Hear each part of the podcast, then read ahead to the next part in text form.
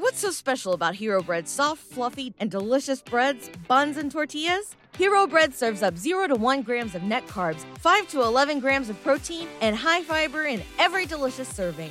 Made with natural ingredients, Hero Bread supports gut health, promotes weight management, and helps maintain blood sugar. Hero also drops other limited edition ultra low net carb goodies like rich flaky croissants and buttery brioche slider rolls. Head to hero.co to shop today. Everybody in your crew identifies as either Big Mac Burger, McNuggets, or McCrispy Sandwich, but you're the filet fish Sandwich all day. That crispy fish, that savory tartar sauce, that melty cheese, that pillowy bun. Yeah, you get it every time. And if you love the filet of fish, right now you can catch two of the classics you love for just $6. Limited time only. Price and participation may vary. Cannot be combined with any other offer. Single item at regular price. Ba da ba ba ba. At Kroger, everyone wins when it comes to saving big. Because when you order online through the Kroger app, you get the same great prices, deals, and rewards on pickup or delivery that you do in store with no hidden fees or markups. Best of all, you'll know when items in your cart have a coupon, so you never miss a deal. So whether you're a delivery lover, picker upper, or you shop in store, no matter how you shop, you'll always save big at Kroger. Kroger, fresh for everyone. I want winners. I want people that want to win.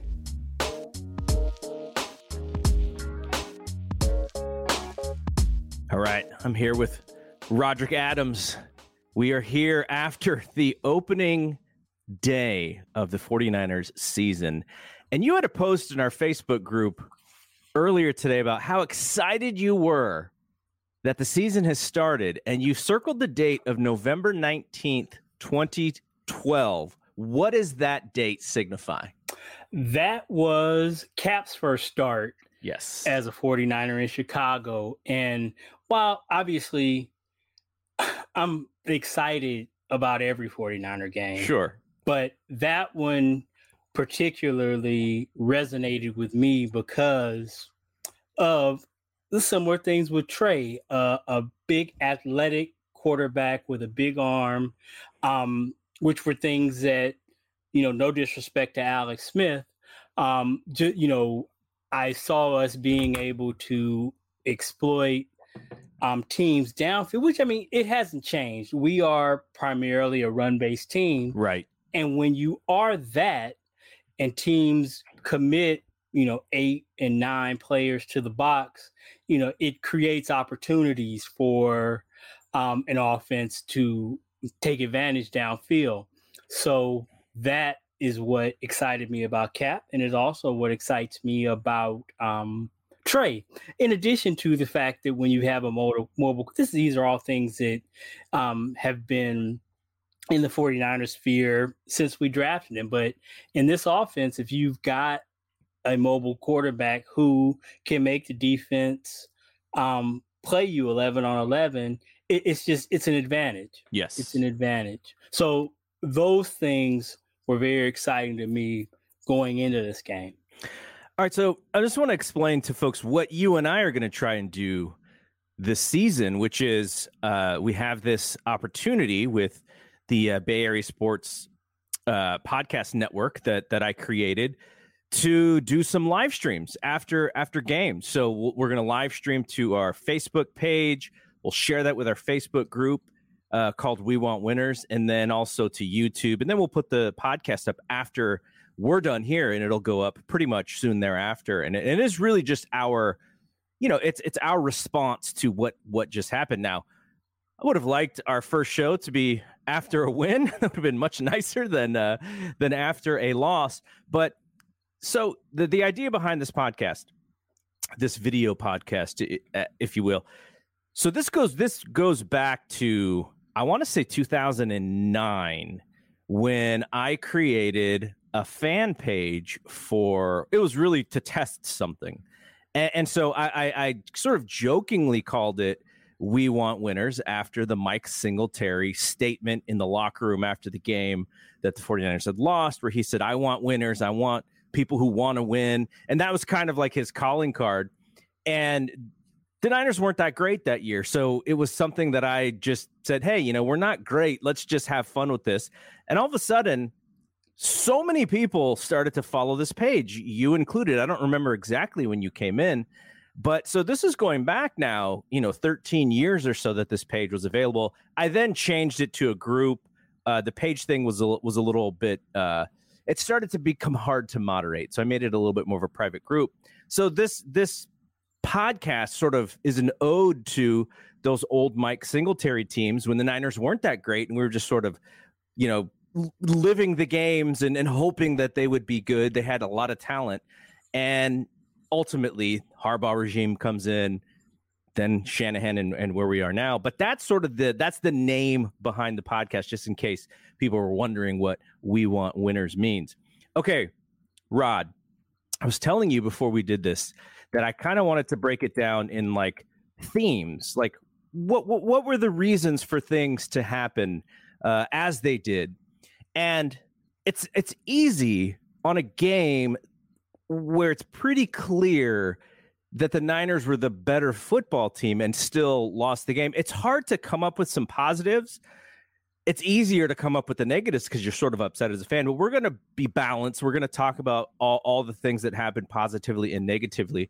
But I think, and this is my first theme, is really where the game swings is all of a sudden um, there, there was a little bit of uh, penalties. There, there were some undisciplined things that happened on the field, and I, w- I was chatting with a Bears uh, fan, a buddy of mine, and I was telling him like the only real difference in the first half of this game is that the 49ers had excellent field position and the Bears didn't. The Bears were backed up against their against their end zone a lot of a lot of the game. I think it was like the 49ers start position was like on the, their 40 and for the Bears it was like on their 12 or something. And I told him, I said, look, the Bears have an opportunity to kind of change that in the second half because you know it's it's it's a new half, and you start with the kick, and and, you, and it just becomes a different game, and that's kind of what happened. But what did you see out there when it comes to what the defense was doing in the first half, based on what they were doing in the second half? And I think some of this is also going to be about how the uh, the Bears offensive coordinator sort of changed their game plan up because Fields was he was utilizing Fields to get extended time to to do stuff with plays as well. But what did you see as far as the difference in the first and second half? Well, coming into the game, I've got in my notes the three things that I was focusing on um, was pass rush, run defense, and turnovers. And in the first half, especially, they really, you know, we were, you know, first play of the game, Kinlaw, you know, busts loose and gets a real quick pressure. Um, and then, you know, that's it's going to be the theme all year. You can't block um, Nick Bosa. So those things were were working and there there was nowhere for them to run either. Um, they, they were really playing well. And I think, like you say, the the adjustments they made was to use um, Fields' mobility and for him not to be, you know, five to seven yards deep where they could find him. And and they really they found some stuff with that. Um, also, we have to acknowledge that um, you know, that busted play where um where Ward loses I'm, I'm, not. I forget who the receiver was. Dante Pettis. It was the Dante Pettis Dante revenge Pettis, game. That's right. It was the revenge um, game when he loses Dante Pettis. I mean, clearly that's a busted play, but I mean that that was that was huge. That was huge. Um, so like your your graphic said, man, it, it really came down to um, I believe it was more so um mistakes by the 49er defense and just undisciplined play more so than anything that really um the Bears didn't really have anything going when we did what we handled our business. So yeah, that that's really what's what's frustrating about this loss is I mean, what was it over 100 yards and uh, uh over 100 penalty yards. It's just it's hard to win that way especially you know it's, it's really hard it's just really hard to win that way yeah the niners were 12 of 99 in, in penalties and yardage And uh, so quickly, shout out to Robert Ramos, who is checking us out, who is also in our group. Also, Shelvin Murphy, our guy, who is one of the the big guys in our chat in our group. He's always one of the posting, stalwarts. Yeah, he's always posting news and, and updates. Sometimes he beats me to stuff, and I'm like, what the heck? And then I think, oh yeah, well if I have Shelvin, then I don't have to always be mm-hmm. posting. So thanks to both of those uh, fellows for checking in. Okay, so when I say undisciplined, I don't, and I'm not saying they're reckless. I'm not saying they uh, were not playing within the, the system. What I mean is on this field, which, as we saw, there was horrific conditions, and with this refereeing crew, which was they were there to to call everything that they saw. I think the 49ers, who are so talented on defense, needed to understand that a little bit more and stop trying to make that giant play and just hold serve. Because when they were holding serve, they were backing the, the Bears up in, in their own territory. Look, David Montgomery, 17 carries. How many yards do you think he got? 50. 26. Whew. 26 yards for That's the a rough guy. day. Right. And so if, that is what your defense is able to do, then just continue to play that way. And and those those penalties, and they started to tack up really in the second half. All those penalties did was give the Bears life because if the Niners would have just played their normal defense, make the play when it was in front of them, you know, they they had a we had an interception. Uh, Hufanga had had an interception. It looked like everything was going right for them and it was almost like they sort of started to think, oh, we can make some of these big plays uh, because that's where the game is going. We've figured out this offense. And then a penalty here, a penalty there. There was the, the Gibson dropped interception, which is what helped create that moment with uh, the Dante Pettis revenge game. He, he doesn't drop that pick. Maybe he just catches it and, and, and stays on the ground instead of – trying to catch it and run. You know, all those different things. This is not blaming him. It was a great play. Mm-mm. It was a great play for him to break on that ball. But all of those things sort of add up to giving the Bears life when they didn't have any life. They were right. they they they they look like nothing in the first half. And it's so funny because I'm again talking to my to my buddy who's a Bears fan. He was just gobsmacked that there was a moment. It was a third and thirteen, and there were seven minutes left in the in the second quarter, and they ran a draw, which is the ultimate give up play so surrender. that they don't so that they don't turn the ball over. And and I, I just was talking to him and I was like, man, that reminds me of of a, a Jimmy Raye when Jimmy Raye was running the 49ers offense where they were so safe that the fans felt like it was surrendering, like you said. And then um, we the Niners got another break with the uh, I've never seen this penalty before, and I was wondering if you saw it. The cleaning the field with a towel is is an unsportsmanlike conduct. I've never seen that in my life. That's the Niners got a break there, and the you know who knows if you know the, the kicker missed two extra points. Who knows if he hits that uh, field goal? But it just felt like everything's going the Niners' way, and for whatever reason, the the the the disciplined way that that defense played in that first half was just not the way that they played in the second half. Correct. You know what? Um, you mentioned I Jimmy Raye. That's I hadn't hadn't thought about that name in years. Um, but you know what? What you can point to as parallels in the situation: Singletary, a defensive coach, Eberflus, a defensive right. coach. So it, you know, I it's not something I necessarily agree with, but I, you know, that seems to be the philosophy of defensive coaches generally um, unless you're Brandon Staley, is um, to, to, not let the um, you know you just don't want the offense to lose the game for you. Yes. Um, so that that there's a parallel there, but yeah, it was that was definitely the case. Um, it, it it's frustrating to me because they're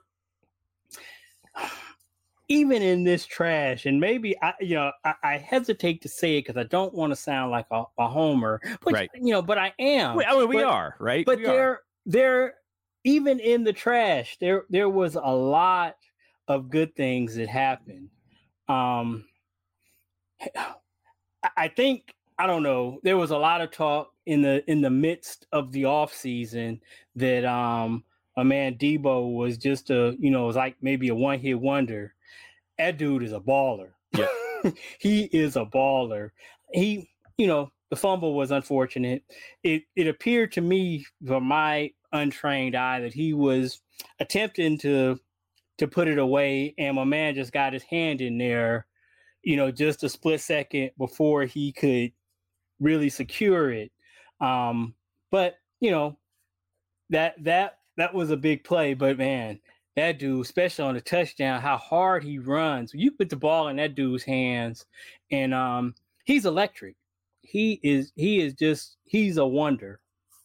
And, and I mean, you know, and, and we heard right there there was the there was the off-season contract negotiation, and there was word that oh, Deebo doesn't want to play in the backfield, and that all that was just positioning and leverage in negotiation to get the contract that he wanted. Because immediately, he is the guy that they go to when they're looking to break plays in the backfield, and so well, just go ahead. No, no, I was just gonna say, well, it just seems to me again, I'm a layman, but it just seems to me I never heard him say he didn't want to do it, but it makes sense to me that he wants them to break bread if um yeah. if they're going to use him that way, he wants to he wants to be compensated yeah. additionally. And yeah. that's what the contract, you know, lays out. Almost 7 yards of carry for Deebo, like you said with the touchdown. Not much from the receiving uh, spectrum. Two catches for 14 yards. He dropped one late that would have just stat padded when, when the game was essentially over. But that brings up my second point, and I wanted to get your thoughts on this. The first half of this game, Kyle Shanahan looked like an offensive genius with how creative that running game was. Yeah. And in the second half, knowing that Elijah Mitchell got hurt, they went so conservative with the running plays. It was Jeff Wilson up the middle twice uh, for four yards, and then you know third and and, and uh, five or whatever. But I, I, just didn't understand why because they were ripping off. Like I said, Deebo's averaging seven, almost seven yards a carry. They're ripping off large chunks. Is it a Mitchell thing? Is it a Kyle does this a lot when we have leads thing? Like, what did you take from the idea that they just were not as creative in the second half with the running game?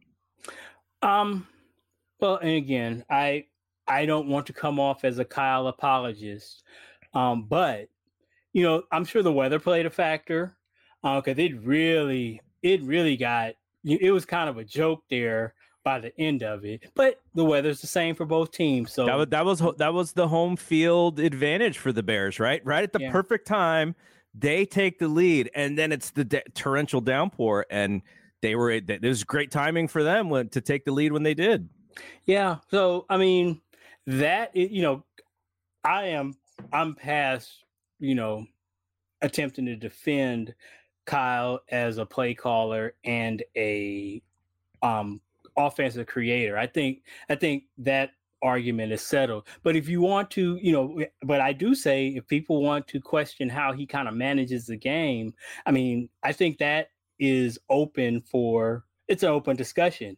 It does seem that, you know, when we when there's a bit of adversity, he can tend to get a bit conservative.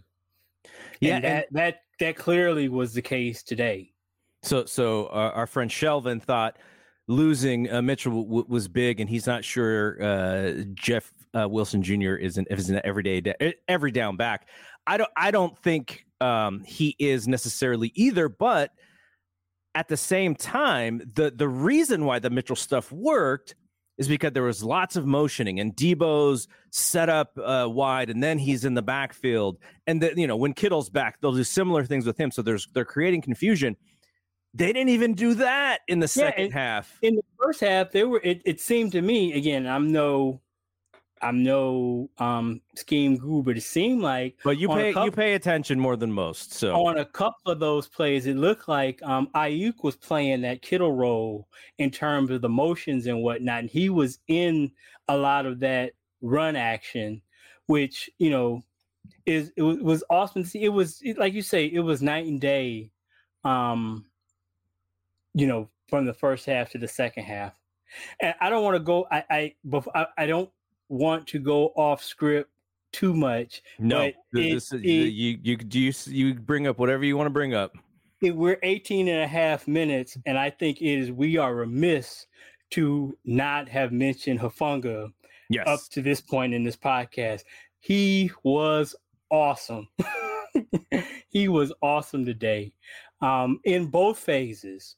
You know, I I was talking. I think it was Shelvin that posted something in the group, and I had said that um, you know, watching him run the alley is is is a thing of beauty. So we we know he can do that, but he played a really good all around game today. Really did.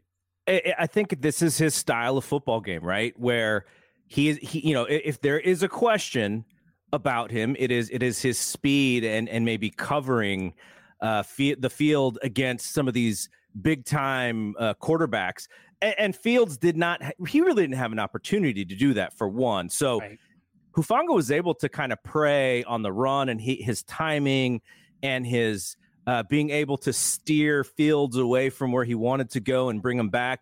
All of that stuff was awesome. And he had two, he had nine tackles, two assisted. He had the one interception. No other 49er had more than four tackles. So that shows you how much around the ball that he actually was today. Now we'll we'll see. I, I think I think there will be some moments during the season where people are going to go, oh, you know, he's exactly who we thought. He can't. He's going to get beaten coverage, and he's going to get beat. And that some of that stuff is going to happen, but he also has a nose for the football, That's and he sure. showed that today.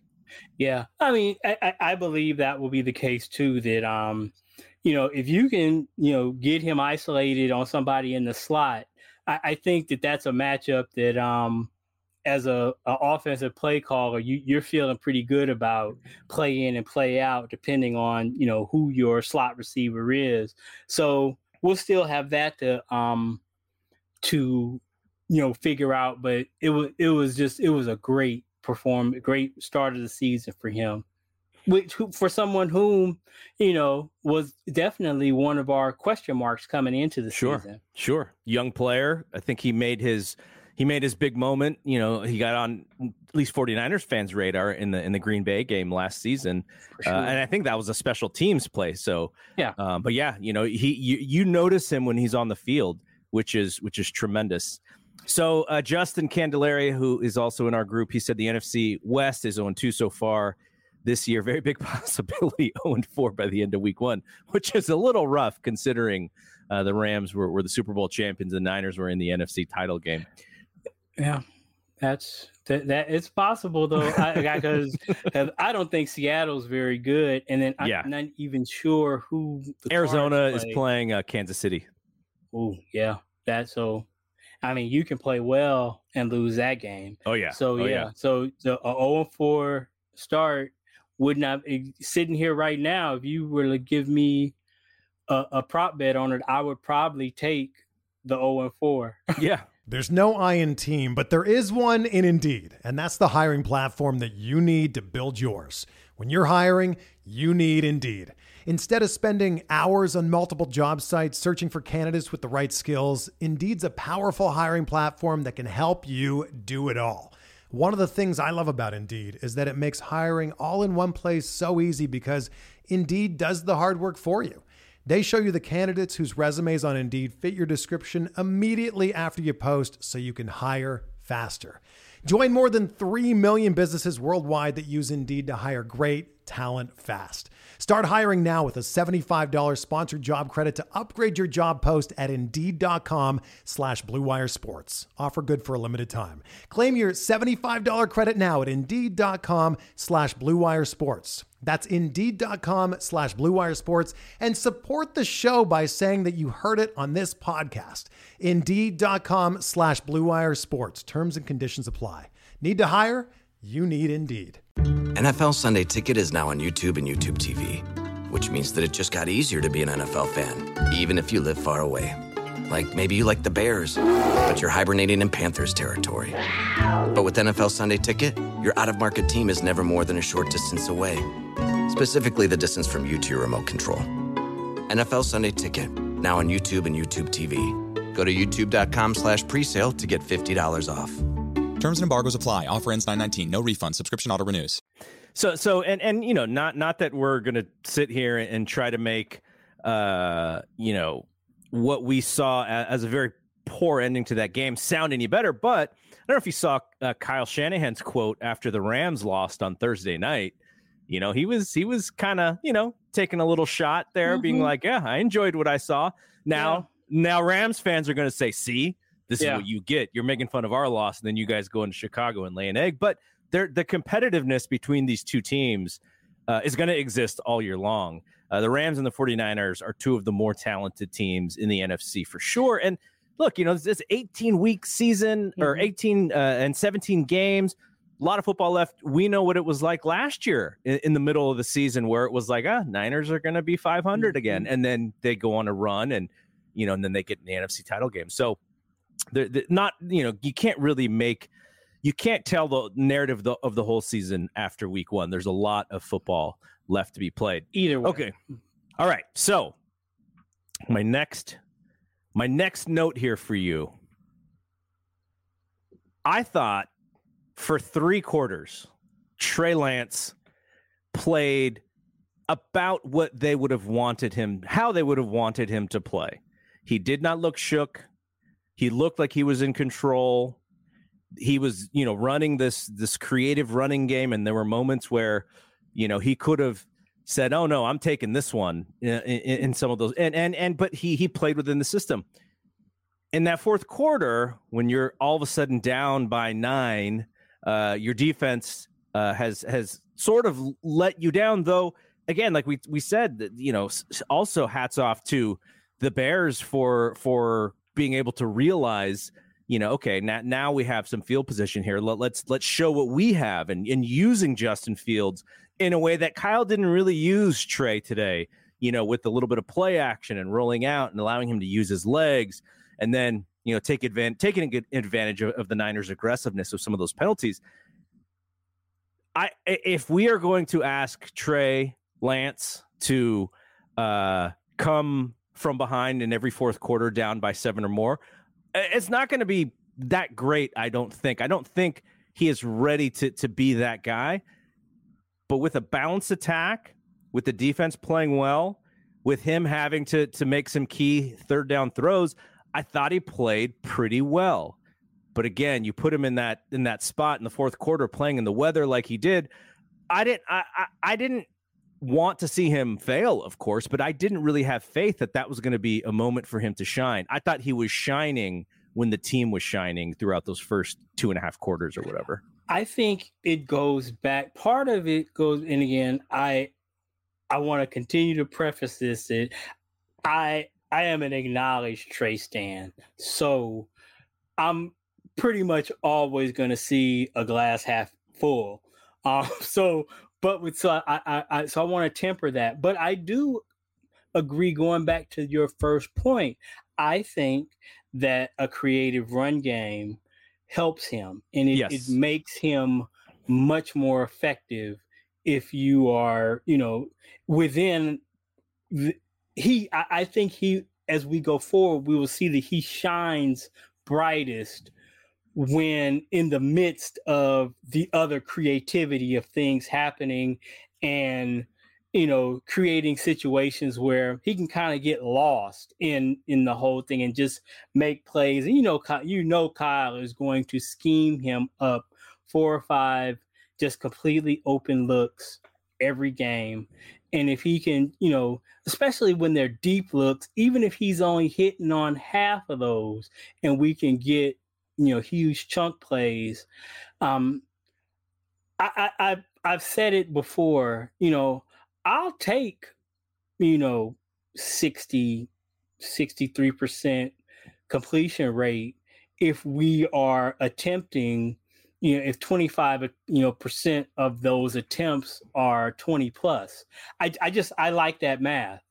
Um, so, and, you know, he had six today, six 20 plus attempts, which I mean is, you know, I think if well, my I don't have a calculator, but out of 28, I think that's that's right around that's close to 25%. Yeah, it's a little under 25%. Yeah.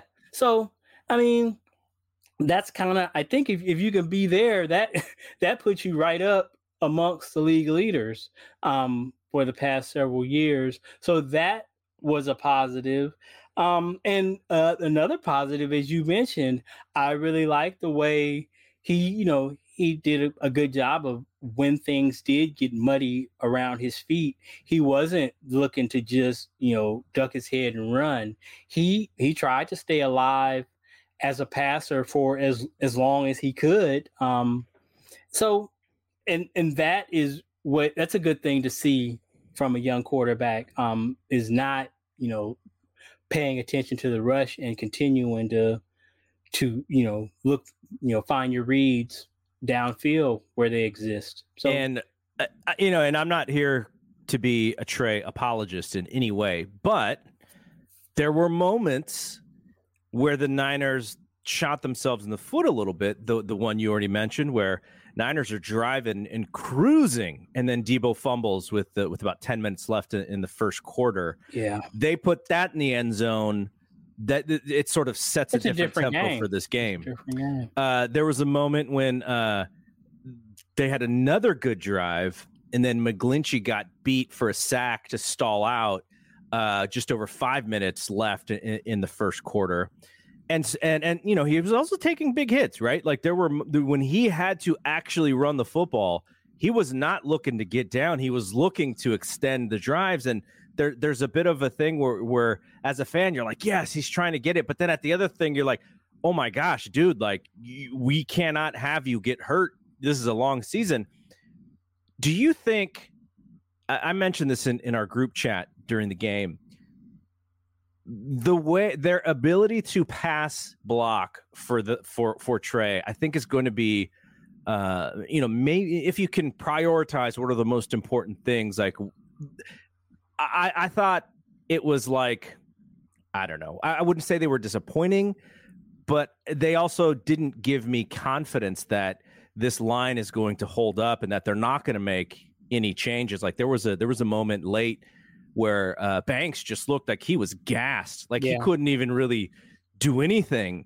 And so with with this offensive line and how valuable Trey is to this future, it's just uh, uh, uh I don't know if it's if it's poor GMing, if it's what whatever it is, the the ability to not pass block for this guy could be like the proving point of the entire season. It's it's it's so interesting because clearly when they're and you know again, I'm not a huge talent evaluator either, but it appears to me that they prioritize run blocking with these dudes because, you know, aside from um, Trent, who does everything, every, all of them profile as, you know, above average run blockers. Yeah. All of them. Banks does. Um, Brendel's kind of different, but center what you expect from your center is kind of different. Center's supposed to be a smart guy who right. get everybody in, in, in, space and just not get beat up. Or if you can just not get, get blown back yeah. into the center's lap, I mean, into the quarterback's lap, you're good there. Burford um, kind of regressed as I thought during camp, but he profiles as a very good run blocker. McGlinchey's a good run blocker. But all of those dudes have questions. It'll be interesting to see um, when the advanced stats come out tomorrow, the pressures and um, the, the pressure numbers. Because I had, I, I even had Quinn got um, Trent once this day. I had yeah. Trent giving up one. I had um, Banks giving up one, and then the one with McGlinchey for sure. I counted those. Um, but yeah, so it wasn't like he was under siege like he like he was sometimes in camp. It was you know there were days where it were trade. It was just like crazy. It was like almost I don't know if you.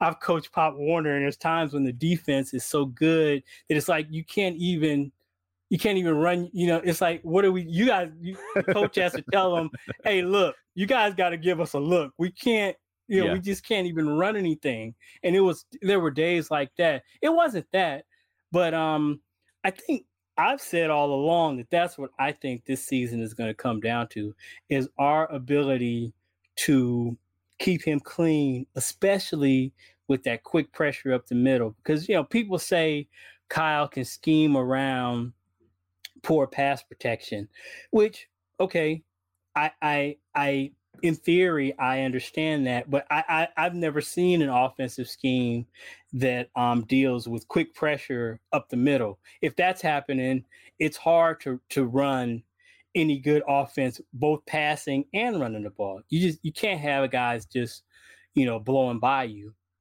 playing you know two and three yards into your backfield. And I think the main one of the main differences between Trey and, and Jimmy that leans in favor of Trey is his ability to create time so that he can throw the ball downfield because Jimmy is a one or two hit, you know, wonder. It's like this guy, this guy, boom, balls out. Because he couldn't create that opportunity with his feet if the if the pass protection broke down.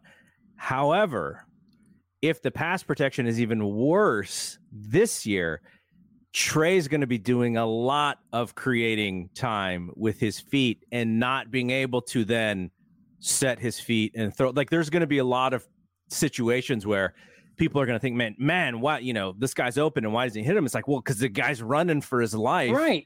And and so there's going to be scenarios like that too. So I hope they can figure out how to shore that up because I think that is the most important thing for for Trey's development is to be able to sit and throw. Because there was a couple times where I was like, man, if he was just able to set his feet, that throws right in there. But he's kind of you know off to the side or he's running and the throw's short. And you know, wet ball, all of those things are the reason. But also, like he's a really young quarterback. He hasn't thrown the reps that that uh, he will eventually have thrown. You know, two and three and four years into his career. Well, and again, I, he is a young quarterback, and I am not by any stretch of the imagination. Um, we're doing a lot of prefacing in this um segment in this in this podcast, but Tom Brady, he even he the greatest. When there's not, if he's got pressure up the middle, he's a different quarterback. It's just it's it's it's hard to establish a rhythm if you're getting pressure in your face. Now, what Trey will give you the trade off is if he can create time, kind of like with um, Fields today, if he can create time, what that does give you is opportunities for big plays. Yes, But but the trade off is not having that time also does not really give you an opportunity to to get any kind of real rhythm in the passing game. So you'd prefer to be able to like you say have him be able to set his feet and you know make those make the throws that are there rather than having to run for his life and try to you know kind of create something like Favre like kind of situation. right. It's you know if you were to look at the stats from both quarterbacks, uh, Trey 13 for 28, 164 yards, one pick, and Justin Fields 8 of 17, 121 yards, two touchdowns, and one pick. Trey was 13 for 54 on the ground. Justin Fields was 11 for 28. All of those numbers, uh, you know, it just shows how hard the field was for these guys, how much of a defensive game that it was, and uh, you know, the the guy who, who who whose team played better in the second half won. I don't I don't think we can really make any any decisions on, on you know who's the better guy, but that that story is also going to be out there, right? Justin Fields was upset that the Niners didn't draft him when they had the opportunity, and you know if the Niners didn't get Trey, I I just assumed that you know they weren't going to be able to move up to get him. I was Fields over Mac Jones. Oh, honestly, if, if you ask me, I was Fields. I, I knew it was never going to happen, but I thought Justin Fields was the best quarterback in the draft, um, all the way through. And again, I I know because people on Twitter and on Facebook have told me I put much more um, emphasis on pedigree Mhm. than most do. And throughout the prep process and the co- collegiate process, in my opinion, Justin Fields was the better player. He was a better player. He, he was the better player at Elite 11. Head to head in college, he was a better player. Um, I just think I have a I to, I say that to say no disrespect to anybody in that draft class. I hold Justin Fields in a very high regard. I I am saddened that he's in Chicago, where in 75 years they've never developed Yeah. an elite quarterback. So um I, I I wish him the best. I would have he would have thrived here, I believe. yeah. Well, but honestly, I'm one who believes that all those dudes in the draft class, this would have been the best place for them to have been. I'm not Zach? a big Zach Wilson fan, I was gonna say. but I think I think I think Kyle could have made him a player. yeah. yeah I yeah. think I I would have not been ha- happy with um Mac being here, but I think that he is deluxe Jimmy. Mhm. Um, so I, you know, he's a better. I believe he's a better. He he will go down as a better player than Jimmy Garoppolo. Um, no disrespect to Jimmy Garoppolo, he's a above average quarterback, um, and he won a lot of games. But I think that I think Mac's ceiling. I don't think his ceiling is as high as any of those other guys, but I think he has a higher ceiling than Jimmy Garoppolo. So I again, Trey is in the best position, and you know now it's time for him to you know show and prove. But I'm of a belief that it's just factually this whatever happens this season, that's not going to be the story of Trey Lance. I mean, we we are in a two or three year window here of his growth and development, and my hope is that, as with any good football team I've ever been um, associated with, that we we are playing better football in December, January, and February than we are now. I'm not, you know, I'm not making excuses or saying it's cool to lose games in September and October because you lose too many of them, and then what happens in January and February don't matter because you're matter. out of it. But I would prefer to have a team that's peaking, kind of like last year's team. You know, you get to a point, you know, you're three and five, and the the season is in the balance, and then you start playing your best football subsequently. I'm not saying I want us to start three and five, but I would I'm more concerned about a, a arc of progression than I am necessarily about, you know, I, I don't want to say wins and losses because that's what it's about, but I would like to see a progression. I like to see Trey and the whole team. I like to see us getting better. And so the next, the goal is to be better next week than we were this week. And, you know, if we can do that, that, you know, there, there's clearly a lot that we need to clean up on both sides of the ball. So I'm hoping to see, and, you know, I, I think we'll look back and this will be one that we, um, kind of like the Tennessee game last year. We'll be like, man, we should have got, we should have had that one.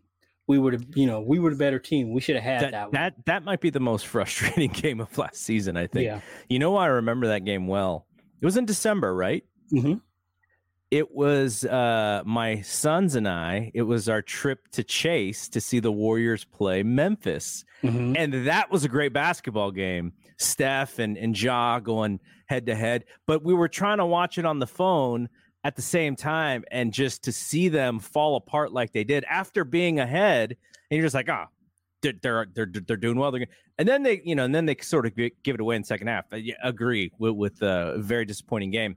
Um, okay, a couple of quick hitters before we get out of here, and, and thanks to everybody who's who's hanging out here with us, whether it's on the video feed or or in podcast form. So, the defensive line, the, this vaunted defensive line, looked like world beaters in the first half, and then in the second half, almost nowhere to be found. Like there was a couple of times where I was like, "Is Bosa hurt? Like where is he? Like I can't, I'm not seeing him on the screen."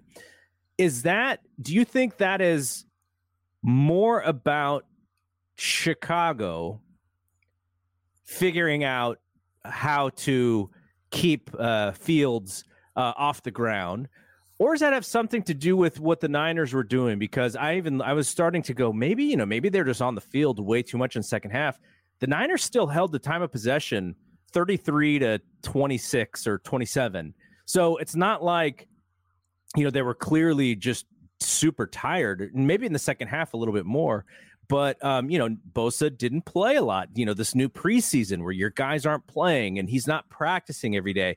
And I just kind of wondered, it may be one of those things, like you said, where you're playing better uh, later in the season. But it seemed like he was going to have three or four sacks by the end of the game when you watch yeah. that first half, and then I didn't see him at all mostly in the second half. Yeah, because I mean, just like he does most of the time, you know, when he's not going up against somebody named Trent Williams, you do, you can't block him. I mean, yeah. he is just, you know, and I continue to say when they show any play that you because it's hard to see on the broadcast feed but anytime they they show that camera angle from in the trenches i swear he's being held every yeah. time yeah so that, that that's interesting i'm next week I'll be better prepared. I um, I, I don't have the You got the film, man. You're gonna you got did you get the app? Have, the NFL app? Oh yeah, for sure for sure. So I'll be looking, but I don't have the stats in front of me. So I'd be interested to see what how the snaps broke down. Yeah. Um, first half to second half. Um, but yeah, that that was that was definitely it was interesting, and I think also it has something to do with the fact that um, as we had mentioned earlier, Fields was not just sit. He wasn't a sitting target. No, the they were moving half. him. They were really moving him around, and and that dude is an athlete. He oh, yeah. is. He was really, you know, he was really able to. Um, he affected the game with his, um, with his mobility today. Yeah, and and his stats look terrible for for what we normally see as as uh passing numbers, but he, he's he's the reason they won. So you know, at, at, a certain at a certain, I think I, I I've said it before because you know you get you get online and people will tell you about the mobile quarterback and he's won the blah blah blah blah last twenty or the twenty five whatever whatever the stat is, but you this is this is something that you'll appreciate because it is the analogy that I say and I believe that those people who talk about the game like that are are just like Chuck in 2015 talking about you can't jump shooters, man. You you you know you you cannot win a championship without a dominant post presence and shooting 25 plus threes a game. You can't do it because it's never been done. Well, when you look and you see what how that's worked out, I believe the same thing is I, I, don't necessarily like it talk about a mobile quarterback, but an athletic quarterback. It's just when you if you watch the game and how it's being played and coached at all levels now the quarterback can give himself up anywhere on the field which is obviously relatively new. You see it being coached from the youth to college to high school and college um, they are being taught how to give themselves up defensive players are being taught that if this dude, if he, he looks like he's going to slide, you can't hit him because at those lower levels, it's a 15 yard penalty all the way up to an ejection. So yeah. You, you just, you, you, they are being, it's being played and coached differently. And then you take the next step for the NFL and you look at the pipeline. The next Manning looks more like Archie than he does Peyton or sure. Eli. Eli. And who who is the cement shoe pocket passer coming through the pipeline? I don't see one. So all these dudes are athletic. Now, what you could have happen is somebody zig when everybody else zags and they decide sure. they're going to be the outlier. They're gonna they're gonna they're gonna find the market efficiency the other way. We're gonna find Philip Rivers or um Peyton Manning or Drew Brees. That's we're, we're just gonna do it that way. We're not gonna try to compete with all these guys that are running RPO and what. So and that might work, but it's clearly that I think when we look five, ten years from now, we're not going to be talking about that guy. You know, these these guys. It's going to be athleticism is going to be a prerequisite to play the position. Even if you obviously you still have to be able to play from the pocket. Um, like Kyle says, you know, that's a good extra to have. So you still need to be able to do the things and operate from the pocket. Yeah. But I believe that it rather than it being just a good extra to have, I think it's something that's going to be mandatory. You're going to have to be an athlete to play the quarterback position. So are you, you know, are you saying are you saying if Jim Druckenmiller had a child, that child would probably play a little bit more like Steve Young than his than Jim Druckenmiller. Jim, he, his child is going to be a, a tackle. With their, their, all the muscles and a big, big, he's going he he'll be a tackle or a yeah. tight end. Yeah. Um, yeah, he's not playing quarterback. all right, so uh, a couple other things here. Um, were you worried a little bit to see Kittle already on the injured list after the the dings and the and the things that he's had to deal with over the last couple years.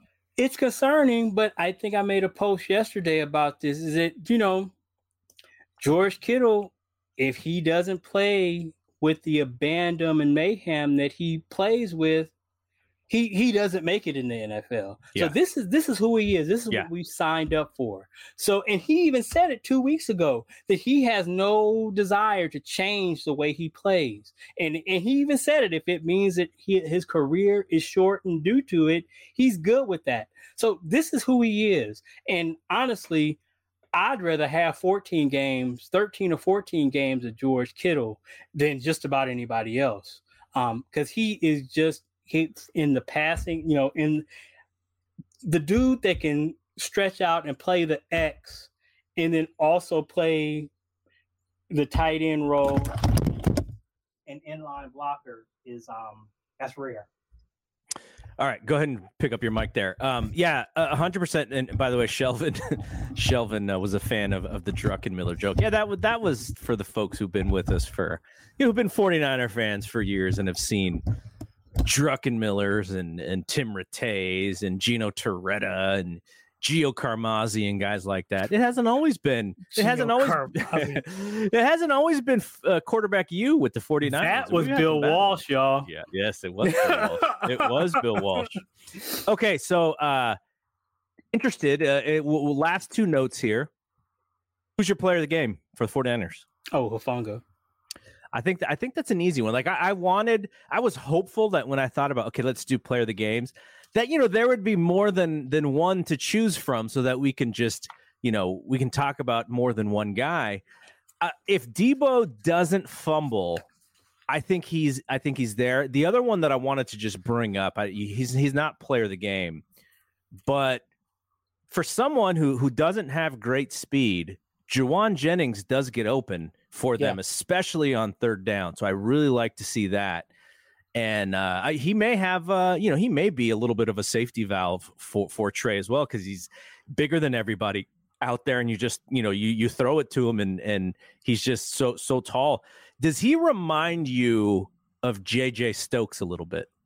A little bit. He he's a tough dude though, and you know he what he brings to the run game. He's a he's a good blocker, and he just always seems to be open. So yeah, I mean, and he's big and physical.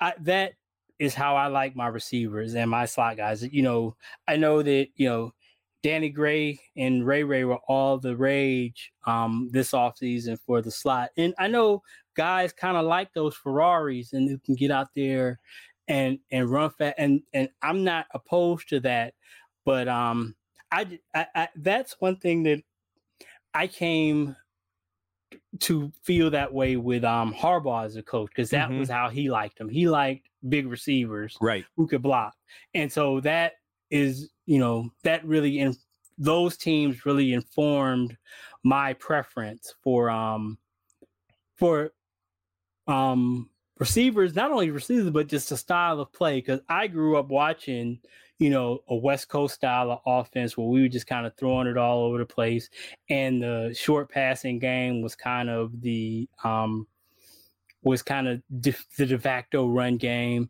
But I, I, there's something about being able to just line up and run it, run it 30, 30 times a game that, that is really appealing to me.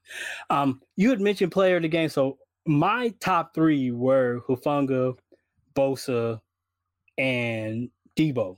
So and clearly to me this one it was pretty easy. Yeah. But um if you know, if Bosa had played the second half like he played the first half, he might have, you know, been a serious candidate. But he, like you had mentioned, um, I don't want to say he disappeared, but he just he nearly he wasn't nearly the factor in the second half that he was in the first. All right, last thing before we get out of here. Uh, again, thanks to people for checking us out on this first uh, this first effort to, of of what we're trying to do here. So next week at home against Seattle, when the I, I, tell me if I'm wrong or not here. When it comes to how aggressive the 49ers defense is, I feel like when there's a creative, savvy QB and a good play action game, the 49ers could be wildly on the opposite side of the field because they're so aggressive and they're so athletic, like we saw in the second half. But when there's a, a sort of a sitting duck QB, um, now that that QB could could be great and just be hitting you know everywhere where the Niners aren't and and and and and, and uh, beat them that way. But I look at Seattle and who's playing quarterback now versus who used to destroy us previously. Russell Wilson. I don't know if I've ever seen a guy play better against the 49ers in my lifetime than Russell if I, Wilson. If I had a hundred dollars for every time, especially every you know, if you were here, you know those defenses we had, you know, during that Harbaugh, the those Fangio defenses Yeah. were terrors. yeah. If I had a hundred dollars for every time we defensed it perfectly, and then Russ, boop, fifteen yards, it's those are just backbreakers. It, you know, not just for the first down, but just it- they're just demoralizing. You've Yeah. done everything that you set out to do, and then this dude just makes a play and beats you. And that Russ, he was he was good for that. He was good. Geno Smith, hmm, not so much. Okay, Drew Lock. Mm. Drew Lock. Thing about Drew Lock is I I I saw Drew Lock um at LSU when he was at Missouri. This dude, um, this dude, he is everything you want. When you get off the bus, when you watch him in practice, he is great until the game starts, and then it's it's something completely different. So maybe he got up there, and and it was the same thing in Denver. He just I don't know. It's something. It's like he like airlocks because he has every he has all the tools. Mhm. He just doesn't seem to be able to make, you know, make plays when you need him to make plays. And you know, he's in a new situation, and maybe it changes. But I'm I'm not confident that. In, I'm sure. I'm I'm positive if Jimmy Garoppolo wanted to be the quarterback in Seattle, he would be because those dudes they just aren't it. Yeah. they just and, and aren't it. and so I make that point to say, I think the defense is going to bounce back next week because there's not going to be as much of a worry for the quarterback being able to extend plays, and they can kind of pin their ears back a little bit and just go. Um, and you know, we'll, we'll see. Uh, I, I know uh, Ward. He had he had kind of a, a really cheap uh, pa- uh, uh, pass interference call or Mhm. holding call today. Uh, but you you know you, they didn't they weren't able to attack him in any way. So we haven't we didn't see that tested. I imagine next week and the week after because then they're, then they're playing the Broncos. That guy Russ Wilson that we just talked about. He's going to be in our nightmares again. But I, I'm very interested to see how the how the secondary looks next week because uh, they weren't really tested this this week. You know, Mhm. Fields was able to do a couple things, but he what did he have like two or three completions to to wide receivers or something like that. So um, ultimately, I don't. I, I think we'll see more next week and the week after. But from a pass rushing standpoint, I imagine they're they're sort of salivating at the idea that they're not going to have to chase uh, another guy around as much.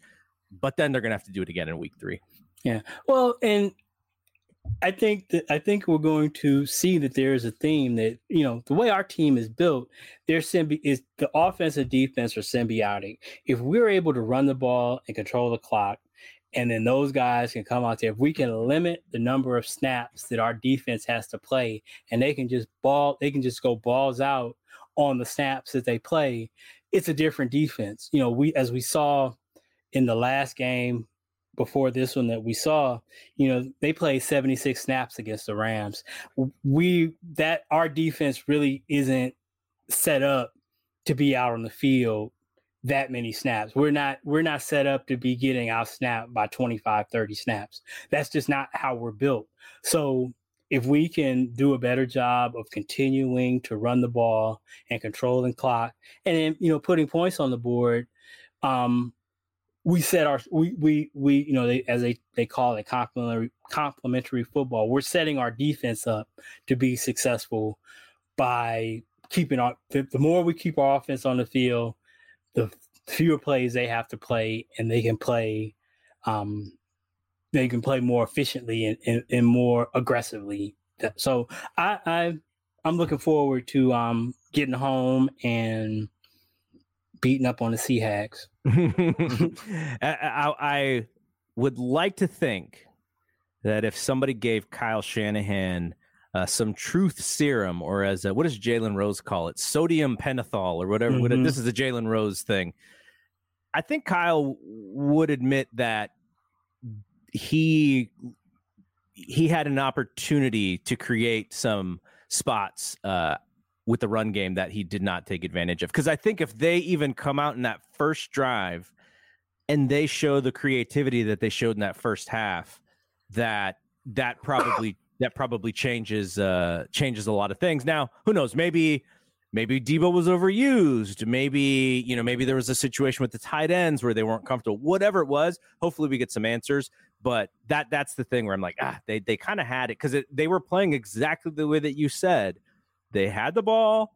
The defense weren't on weren't on the field. Like even those stats, you you can look at those stats in the box score today, and you go, oh, this is the way the Niners usually win. So how did they lose? And so that that's kind of going to be the big question. It should be the big question for you know media folks and, and fans going into next week. I can sometimes uh, one last thing. I can sometimes delve into the conspiracy theory land, but I wonder as we move forward if we if we discover that Deebo really is kind of on some kind of pitch count that would be eh, that would be yeah. interesting. I don't know if they'll ever say that, but it'd be interesting to see as we watch his usage as the season goes along. If his carries stay right, or you know, in a sort of a channel. That, yeah. that it'll just be interesting to to to watch as we go along around, around that seven eight number, right? And, and, know, and, and okay, we, and and, and I'm not here to uh, to be a Shanahan apologist either. But if that is the case, what you just said, the second half game plan may have just been to hammer Mitchell, right? Right. Mm-hmm. And then he got hurt, mm-hmm. and then JWJ uh, wasn't finding those. And then, like, I, I think I, I think it was Shelvin who said it. Whoever did in the in the chat earlier, you know, I just don't think Jeff Wilson's that dude. I mean, yeah. I don't I don't think that he's um, I don't think he's going to be your workhorse. He's a change of pace guy. Yeah, yeah. So then now we're talking about, you know, I'm not going to re-adjudicate, you know, our roster cuts or whatnot. But then the question becomes: Is um, JDP or JP are they are those guys able to be that guy who yeah. can carry the load absence? Because I again I I, I am really low to put um, tag labels on people, but we're starting to get to a point where, you know, Elijah Mitchell kind of, you know, for as explosive as he is, he misses he misses snaps. Yeah. So we you know, we you need to have somebody on the roster game day who can, you know, carry the load. And if it ain't gonna be Deebo, then it needs it needs to be somebody. They let Trey Sermon go, so he's not an option. Hey. okay, so for folks wondering, Shanahan did make this note in his uh, press conference. Uh, Malik Turner being active and Danny Gray not being active had everything to do with special teams. Same with Jordan Mason over Davis Price. So those were the those are the reasons why those guys were active and the other guys weren't. Uh, okay, so thanks to everyone for for hanging out with us here. I really appreciated this, and obviously thanks to Rod. We've kind of been talking about doing stuff like this over the years, and now the technology has sort of caught up to to what we wanted to do. So hopefully you enjoyed yourself because I think you have really great viewpoints and opinions on football. And and you you know you're prefacing a lot by saying you're not you know this and that, but you're very smart football fan and and I like seeing your takes and I like seeing the things that you say because it's not always what the majority of the fan base will, will also say. So I like that about well, what you I, say. I just thank you. And I just I feel blessed to live in a time where as fans, we have access to so much information. There are very, very, very, very smart people turning their intellect on football with advanced stats and things that, you know, I get it all the time. You're not a coach. You're not a GM. and I'm not trying to be. I'm just trying to be the best fan I can be. And we live in a time where we can be more educated about yes. the game than GMs were 25 years ago, I believe. Sure. I just I just think we the access to information and like you say the technology allows you as much as you want, as much time as you want to spend on in a week studying this stuff, it's there to be and there's so many smart people. People I really respect their opinions that you can listen to and learn from. Um so that's all I do. And I'm always open to learning. And if oh, yeah. whoever can teach me more, I, I, I don't think that, you know, I, I, I often say that the fan that only watches the game on the broadcast feed once and what looks at the box score and comes up, oh, uh oh, what I do? No, you're good. Oh, I'm still there. Um, yeah. who comes up with his opinion and me who might spend eight, ten hours a week studying. If you put our opinions on the scale and weigh them, they are the same. Mm-hmm. But I know mine is, you know, it's not just me opining. I, right. you know, it's a studied opinion. I'm right. not saying that makes it right more right than yours, but I take pride in reasoning out and as long as my reasoning is sound, which most of the time it is, even if I end up being wrong, like I caught a whole bunch of shit. Excuse me, um, bunch you, of you can stuff. Say, don't worry about that. You, you can throw in an S bomb every once in a while. For um, you know, like it was like a ridiculous take that Jimmy Garoppolo would not take six million dollars and be a quarterback too, um, because it, as a starter of uh, NFC championship team at, at 30 years old, no quarterback in that position had ever done anything like that. Yeah. So I ended up being wrong, but I think my reasoning was sound because it, you know, it was completely unprecedented to happen. So that's just an example of me being, I completely admit I was wrong, but I thought I think my reasoning was sound, and that's that's the position I try to put myself in is just to make sure to do the best job I can to reason out my take. And right or wrong, I can live with that. But I appreciate you providing this platform to me, and because this is is so much fun. It's kind of like you know, like I say, I spend you know and so those who don't know, I'm a dialysis patient. So I spend 12 hours a week sitting in a dialysis chair. So I use that time to watch film and study um, stats and, and, stuff like that. And that's where my takes come. And most of the time I spend on, on Facebook arguing with y'all is when I'm sitting in dialysis in a, as a captive audience. yeah, yeah, yeah. Um, so I appreciate you giving me up you to use your platform to be able to kind of share these things and you know kind of chop it up with somebody and share this and i appreciate those who took the time to listen.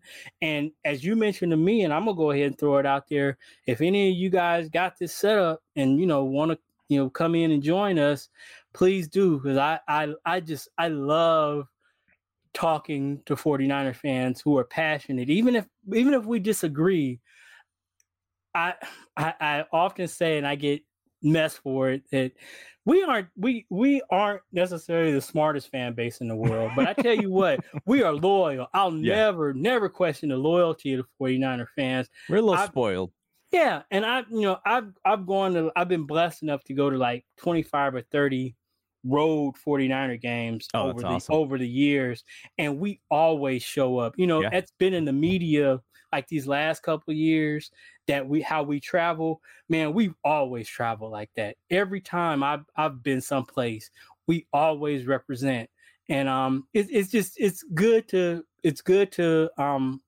fellowship with other 49er fans mm-hmm. and i that's why i i'm really pleased for this opportunity that we can come on after the games and commiserate or celebrate.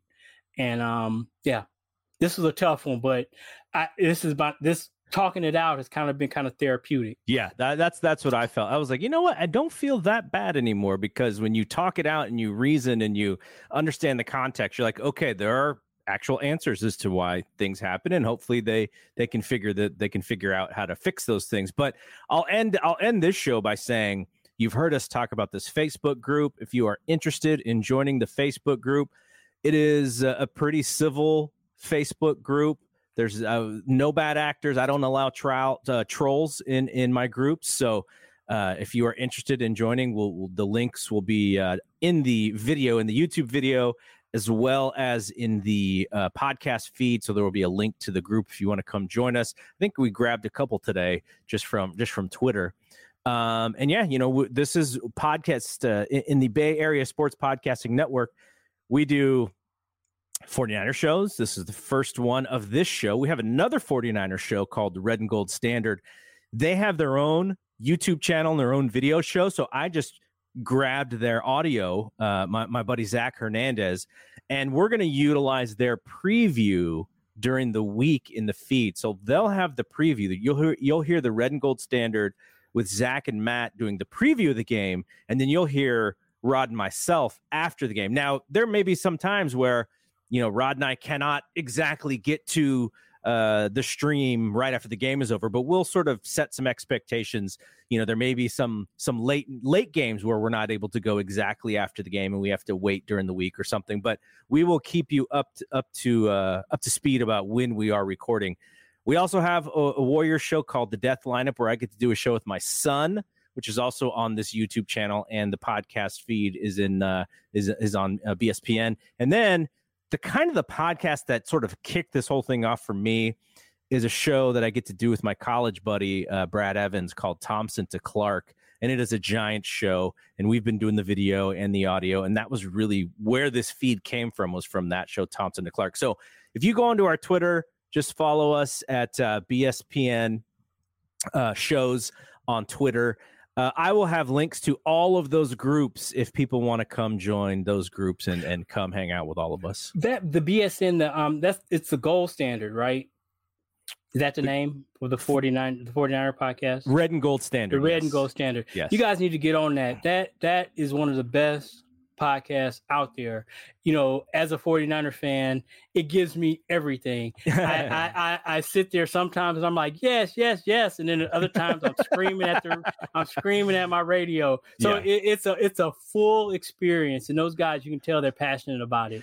So yeah, yeah. Zach, Zach uh, also does some graphic. He's he's early stages of sort of beginning to learn how to do graphic stuff. And he's been doing some videos. And so I'm gonna ask him to do a video for us because we do have a theme song for this show that's going to be on the on the audio version of the show but we'll we'll get a video as well for for for this show you know to kind of kick it off. But uh thank you rod. Thanks to everybody for listening. Thank you garrett. Thank you guys for tuning in.